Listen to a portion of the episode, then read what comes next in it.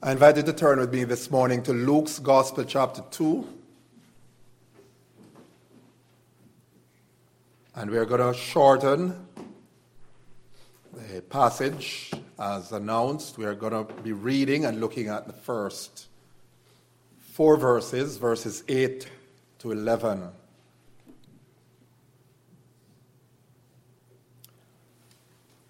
And in the same region there were shepherds out in the field, keeping watch over their flock by night.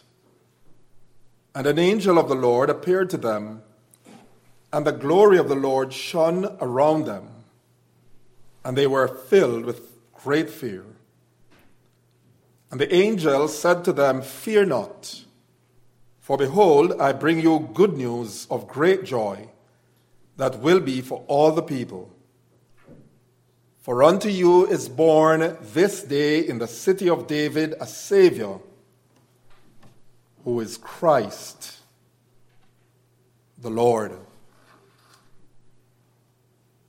By all accounts, Luke's gospel provides the most extensive details regarding the birth of our Lord Jesus.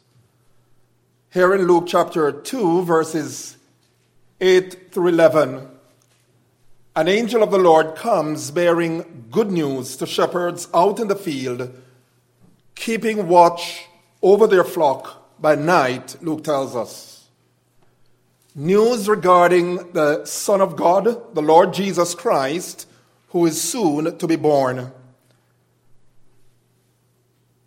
And that this heavenly emissary, ablaze with the glory of God, should have announced such magnificent news to shepherds in particular was truly astounding. For such an occurrence runs counter to the ways and thinking of the world, which places a tremendously high premium on outward impressiveness, on pride of position and power. And from a human worldly standpoint, the social status of shepherds was anything but desirable. In biblical times, shepherds were a despised, marginalized class. And why was this so? First of all, on a religious level, they were despised because of the very nature of their occupation. The very nature of their occupation kept them from observing the ceremonial laws, the various ceremonial laws, because you see, they were usually in the fields tending their sheep from, say, March to November. And so they had very little time for tem- temple attendance, and as such, they were looked down upon by the religious establishment as being unclean. Socially, shepherds were of ill repute. Someone puts it like this they had, quote, an unfortunate habit of confusing mine with thine as they moved about the country. And that really is a tactful way of saying that they were known for stealing, for taking that which had not belonged to them. They were considered to be unreliable witnesses in a court of law. They simply weren't allowed to testify in court. These shepherds, shepherds were a marginalized, despised class. Now, based on the pattern in Luke's account of the birth of Christ, in which we see angelic beings appearing, appearing to godly individuals such as Mary, Simeon, and Anna, that God sent these shepherds, that God sent these angels to shepherd, announcing the birth of Christ, suggests that these hard working peasant shepherds, in particular, were men of piety and devotion to God. We're not saying that conclusively, but based on the pattern of Luke's gospel, we could say, reasonably say, that they evidently were like Mary, were like Simeon and Anna people of deep piety and devotion to God. There they were, keeping watch over their flock. By night, when suddenly they had a heavenly visitation. This is not the first time in Scripture we see God manifesting His presence, His glory, not to the religious establishment, but to ordinary, run of the mill individuals as they go about their daily tasks, what would be considered as the ordinary, mundane activities of life. We recall that it was when Moses was tending his father in law's sheep that God appeared to him in the burning bush. We see that in Exodus chapter 3, verses 1 and 2. It was when Gideon was threshing wheat that the angel of the Lord appeared to him with a mandate to go and deliver Israel from the oppression of the Midianites. Judges chapter 6, verses 11 and 12. And this is very important because you see, there's a faulty, mistaken notion abroad, even in our age, that holds to this idea that quote unquote spiritual work, the work of the ministry, is real, bona fide work.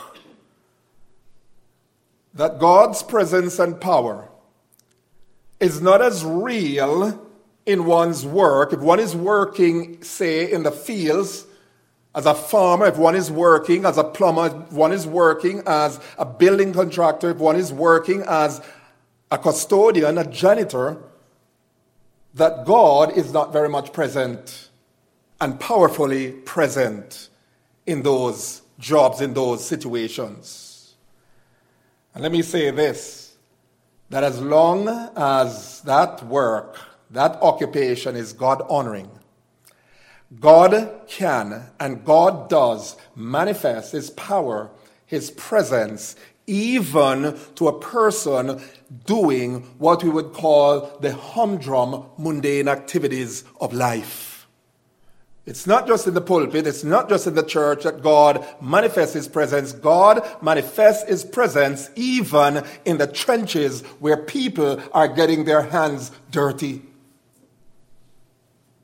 And even as they were there in the fields watching their flock by night, verse 9 tells us, an angel of the Lord appeared to them, and the glory of the Lord shone around them, and they were filled with great fear. Throughout Scripture, we see that a response of terror and dread oftentimes come upon people who have encountered a sense of the divine presence, a manifestation from God. Many times we see in Scripture persons are visited by an angel with a message from God, and there is a sense of great terror and of great dread. And why is that so? Because having stood in the presence of God, angels come from the presence of God bearing, reflecting the radiance of the glory and power of God. And ever since the fall of Adam and Eve in the Garden of Eden, humankind has been ill at ease in the presence of the splendor and glory of Almighty God. Man in his sin cannot tolerate the glory of God, even though redeemed, here's the point, if God were to make his presence felt in a very real way, we would not be able to tolerate it. And yet, there are people today who glibly claim that they have had divine visitations, they have had encounters with God, where they have actually seen God. And here's the point the truth is, they really don't know what they are talking about. You look at men such as the beloved Apostle John, who, when Jesus was here on earth, the Bible tells us that he often leaned on Jesus' bosom. And yet, when he was on the Isle of Patmos, when he saw the risen Christ, the glorified Christ, John says in Revelation chapter 1, verse 7, When I saw him, I fell at his feet as though dead. We see a similar response in the prophets Daniel and Ezekiel. We see that kind of response in the prophet Isaiah, where when he encountered the glory of God, he saw something of the awesome power and glory of God. He cried out, he says, Woe is me, for I'm undone, for I'm a man of unclean lips. He says, Mine eyes have seen the King, the Lord of hosts. Praise God. One glorious effect of the saving grace of God is that one of these days we are going to see God in all his glory, in all his splendor. Because the Apostle John tells us in 1 John chapter 3, verse 2, he says that when he, Christ, appears, we shall be like him, for we shall see him as he is. That, that the theologians call that the beatific vision. Let's consider this message the angels delivered to these humble peasant shepherds. Well, let's see first of all verses 10 and 11. What kind of message was this that the angel brought to these shepherds? First of all, notice it was a message of reassuring consolation. It was a message of reassuring consolation. The introductory words of the angels to these frightened shepherds were Fear not. Fear not. What a pertinent and timely message for an age in which you and I live. Today we live in a world of ever increasing fear and tension. There's a fear and dread of lethal diseases. We've just been through a pandemic, and yet there's a feeling that it's not really over. Many have the nerve wracking concern as to which virus, which epidemic will be next. Many are petrified by the thought, will I be the next victim? There's a mounting fear of worldwide economic collapse.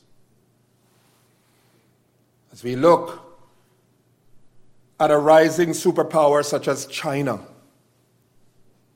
As we see North Korea flexing its nuclear ambitions, as we observe continuing developments in the Middle East, what with the maneuverings of Syria, Iran, Turkey, and even the present war between Russia and Ukraine, many are fearful of the prospect of a nuclear showdown. These are some of the things that haunt our world by way of fear. On every hand, fear has taken hold of many a heart. And my friends, the angel's message to these shepherds over 2,000 years ago, fear not, is very much the message of the gospel of our Lord Jesus Christ. For by his death and his triumphant resurrection, the word of God teaches in 1 Peter chapter 1 verse 3 that we are afforded a living hope. Peter says there in 1 Peter chapter 1 verse 3, Blessed be the God and Father of our Lord Jesus Christ, who according to his abundant mercy has begotten us to a living hope through the resurrection of Jesus Christ from the dead. Through faith, we have peace with him. Romans chapter 5 verse 1 teaches. In fact, he himself is our peace, says Ephesians chapter 2 and verse 14, which among other things means that the antidote to our fears, listen, the antidote to our fears, the fears which haunt us are not to be found in creature comforts. They are not to be found in people. They're not to be found in possessions. They're not to be found in pleasure. They're never going to be found in some pill. Listen, the antidote to our fears, the fears that haunt our world, the fear that keeps even many a Christian restless at nights, is to be found in the person and presence of Christ in our hearts and lives. Second, as regards the message of the angels to the shepherds, notice it was a message of joyful celebration. It was a message of joyful celebration. The reason these shepherds were not to fear was because of the news they were about to hear. And what was that news? Said the angel in verses 10 and 11. He says this, I bring you good news, good tidings of great joy, which shall be to all peoples. Good news. The word he uses there, the word the text uses there, Euangelizo, based on that word, is base, is, is the word from which we get our word gospel, which means what? Good news. Now, good news of great joy was the tidings, the message which these angels brought, which his angel brought to these shepherds. And the question is here's the question we want to ask. The question is, what was it about this message of the, shep- of the angel to the, to the shepherds that made it such good and immensely joyful news. I bring you good tidings, good news of great joy, which shall be to all people. What was it about this message, this news, that made it such good and immensely joyful news? First and foremost, beloved, it was this it was news regarding a Savior. It was news regarding a deliverer. Let me say here, and I say this without, I'm not saying this as a pious statement, and you're going to see what I'm talking about. Listen, the greatest good news that this world could ever hear is not some breakthrough scientific discovery, such as an effective, definitive cure for cancer, or even the coronavirus, or the common cold for that matter.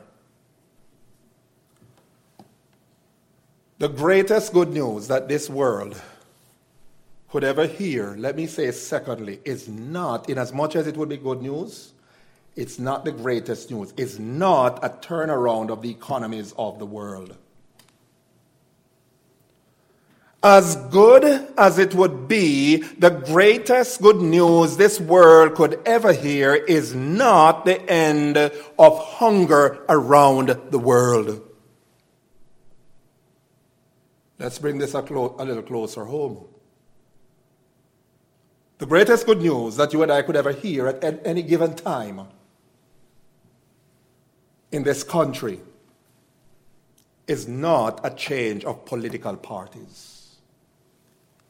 And I would hope we have come full circle by now to recognize the truth of that statement because the truth is you put two of them together and they don't make one. We cannot put our hope in any political party. Human governments will fail us even as they are failing us.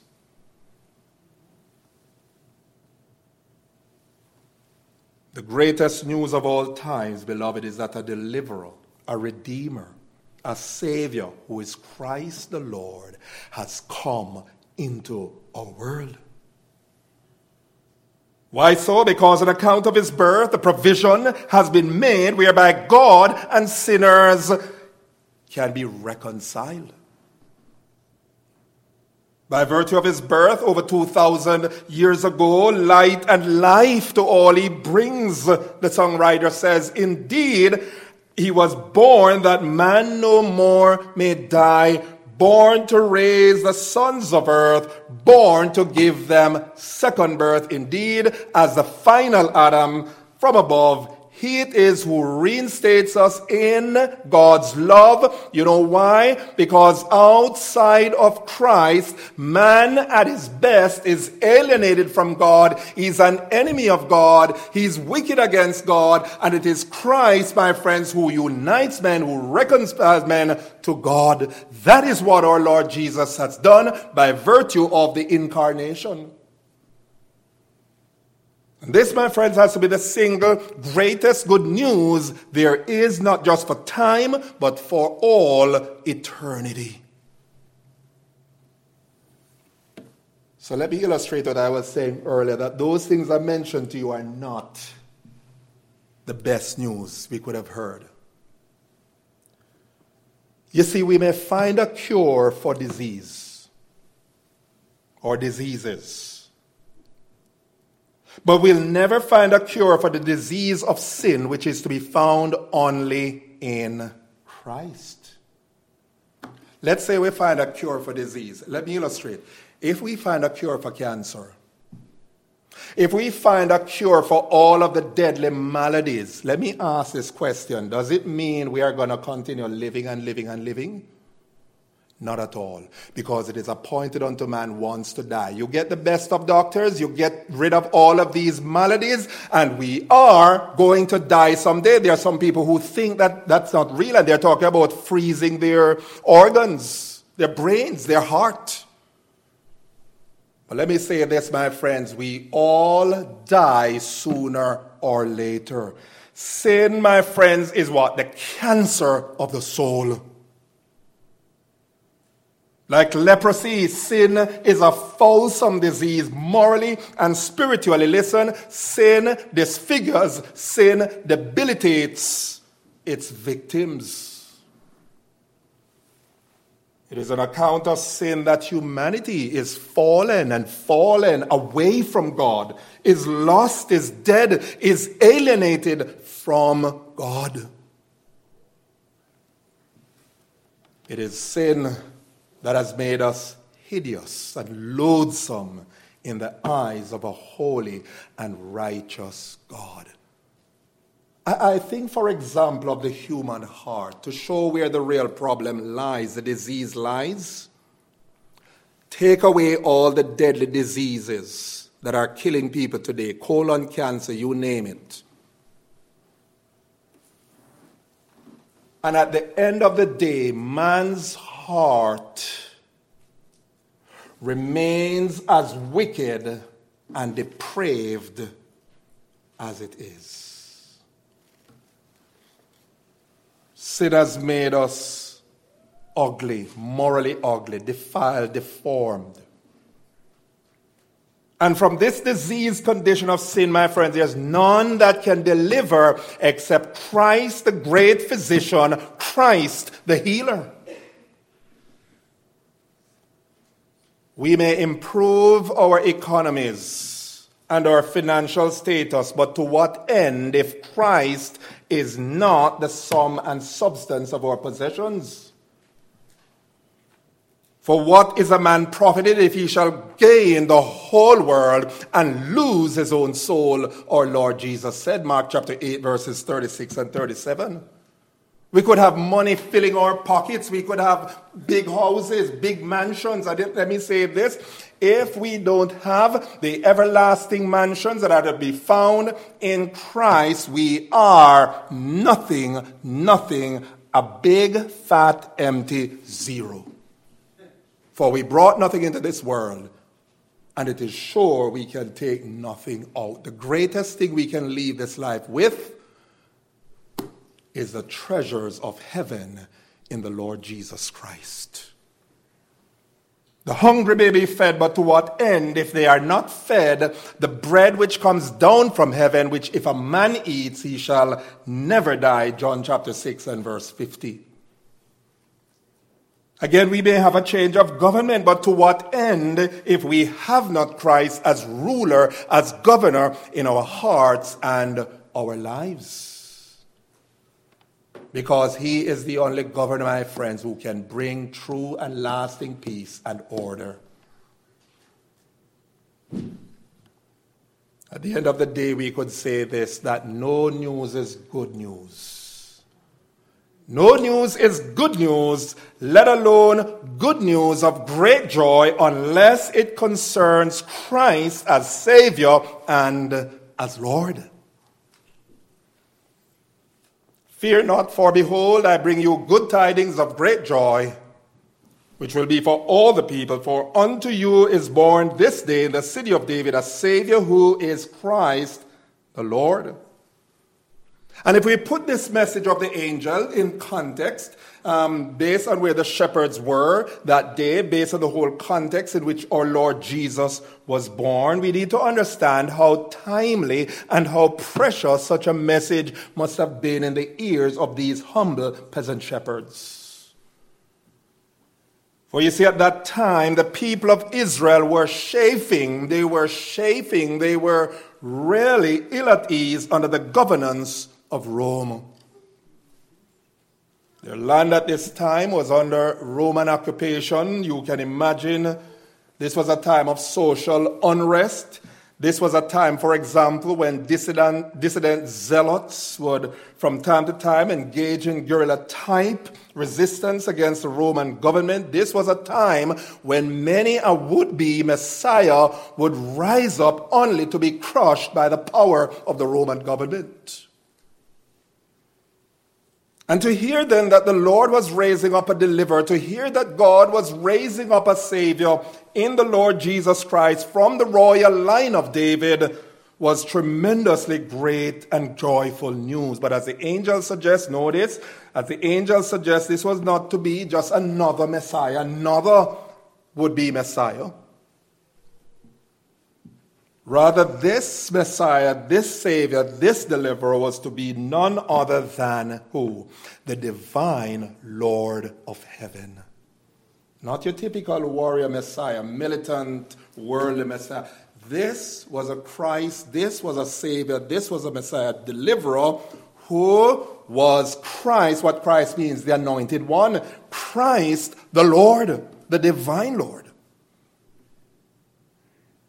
This divine Savior would be Israel's rightful ruler, the one spoken of by the prophet Micah in Micah chapter 5, verse 2, as coming forth from the Lord, one who is to be ruler in Israel, whose going forth is from of old, from ancient days. Micah chapter 5 and verse 2. And so you'll notice, for example, that the aged prophetess Anna Notice how the prophetess Anna implicitly acknowledged the Lord Jesus Christ when he was there as a babe in Bethlehem. She recognized him consonant with the angel's proclamation. She recognized him as Israel's Messiah because look at what Luke 2 and verse 38 says. And coming up at that very hour, that is at the time Mary and Joseph were presenting Jesus in the temple, Here's what scripture says She began to give thanks to God and to speak to him to all, speak of him to all who were, here it comes, waiting for the redemption of Jerusalem. And that phrase, waiting for the redemption of Jerusalem, was often understood in political terms because, as I said, there was expectation that this worldly military style Messiah would come, he would overthrow Rome, he would free Israel from the tyranny of Rome. Anna sees here this Savior as the one who would redeem Israel. Not just in political terms, in fact, he was no political messiah. He was first and foremost a redeemer from the power and tyranny of sin.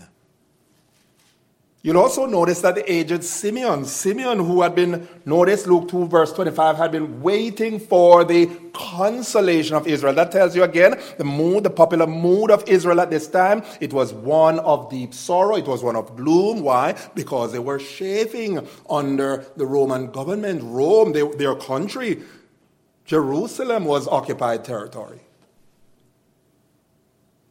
And notice both Anna and Simeon recognized Jesus to be the divine Savior and Lord in accord with the angel's announcement. Just listen to how Luke, listen to Luke's, rather Simeon's description of Jesus as a baby. Luke 2 26 32 says of Simeon, and it had been revealed to him by the Holy Spirit that he should not see death here it comes before he had seen the Lord's Christ. And he came into the, came in the spirit in, into the temple, and when the parents brought in the child Jesus to do for him according to the custom of the law, he took him up in his arms and blessed God and said, Lord, now you are letting your servant depart in peace according to your word. For my eyes, here's how he describes the Lord Jesus, for my eyes have seen your salvation that you have prepared in the presence of all peoples, a light for revelation to the Gentiles and for the glory of your people, Israel. By the way, notice from Simeon's declaration a very instructive truth, particularly for those who are not saved, those who are not yet converted, those who have not yet come to know Christ as Savior. And what is that truth? That one is not truly, one is not truly prepared, one is not ready to die until one has seen by faith and embraced the Lord Jesus Christ. You, you, notice what Simeon said the moment he saw Jesus and he took him up in his arms? He says, Lord, I'm ready to die. Lord, that you know your servant depart in peace, for mine eyes have seen your salvation. Let me say this. You are not ready to die. If you're not saved, you're not ready to die until you have seen by faith and embraced the Lord Jesus as your Savior, as your Lord. And let me say this more than anything else, you need Him.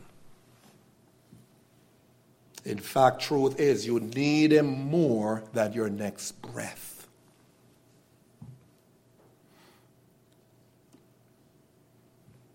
So, the message of the angel to the shepherds was great news of joyful celebration, first of all, because it was news regarding a divine Savior, a divine deliverer, Christ the Lord. This Lord, this Redeemer that both Anna and Simeon spoke of in such glowing, ele- elevated terms. And we're winding down this morning, but second, the message of the angel to the shepherds was good news. It was good news of great joy News of joyful celebration. Why? Because it was news, here it comes, it was news of worldwide significance, worldwide implication. It was news of far reaching saving significance for sinful humanity. Here's the message I bring you good news of great joy that will be for all the people. And as regards this good news of great joy, this news of salvation through our Lord Jesus Christ, note the progression of its application. It's very clear, very important we see this. Note the progress of its application. As proclaimed by the angel of, angel of the Lord. Notice first of all, the angel said, I bring you. To whom was he speaking? Well, the context makes it clear immediately to whom? The shepherds, the shepherds. I bring you, shepherds, fear not, for I, behold, I bring you, that is you, shepherds. And in the Greek, the you there is emphatic. I, I bring you good news.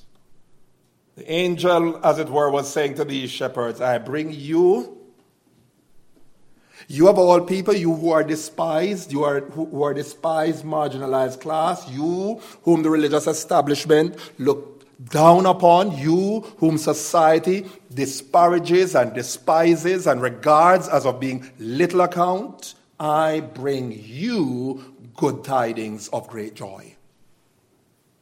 My friends, how wonderful it is to know that the message of Christ's birth that came from God through the angel was not first and foremost to the rich and powerful.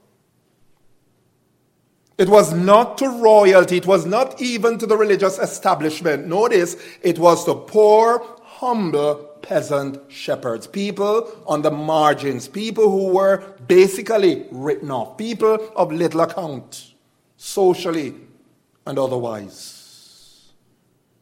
And oh, my friends, such is the wonder working, the strange, counterintuitive way in which God often works in dealing with humanity. As Paul reminded the Corinthian Christians in 1 Corinthians 1 26 through 29, he says, Look among yourselves. He says, Look at how you got saved. Consider your calling, brethren, how that not many of you were wise according to worldly standards, not many are powerful, not many were of noble birth, but God chose, here it comes, what is foolish in the world to shame the wise God chose what is weak in the world to shame the strong. God chose what is low and despised in the world, even things that are not, to bring to nothing things that are. And why does God do that? Notice verse 29 so that no human being might boast in the presence of God. Listen, you might be regarded as being of little account, a nobody, a nothing. And the glorious news of the gospel is this that the gospel of our Lord Jesus Christ reaches such who, in the eyes of the world and who, even the eyes of themselves, are nothing. You see, knowing who they were, how they were generally perceived, these shepherds would not have arrogantly claimed that God sent an angel to deliver this glorious news to them because of how upright and important they were. They knew that that was not so. And the point, beloved, is this it is the nature of the gospel to commend itself not to the rich and powerful, not to the arrogant and self sufficient, but to those who at heart are humble, to those who see themselves as nothing to those who see themselves as being in need of the mercy and grace of God. In the second place, note the further application of the angel's message regarding the birth of the Savior. He says, he said, Not only to you I bring good news to you, but he says this that will be for all the people. All the people. All the people refers to whom? Don't tell me as yet every single person in the world, not yet. I bring good news to you, yes, you shepherds, which shall be to all the people who are all the people. It would be, based on the immediate context, to all Israel. But the application of this good news is not just to all Israel, it's not just to, to the Jews. How do we know that? We know that because part of Simeon's prayer, if you go back to Simeon's prayer, Luke 2 30 to 32, where in addressing God, he refers to the Lord Jesus. Notice how he refers to the Lord Jesus. He refers to the Lord Jesus as, quote, your salvation that you have prepared in the presence of all peoples, a light for revelation to the Gentiles and for glory to your people Israel. We, here, we, here we see the pattern, the priority of God's salvific purposes, which is this Romans chapter 1, verse 16 salvation to the Jew first and also to the Greek or, or Gentiles. That's God's program.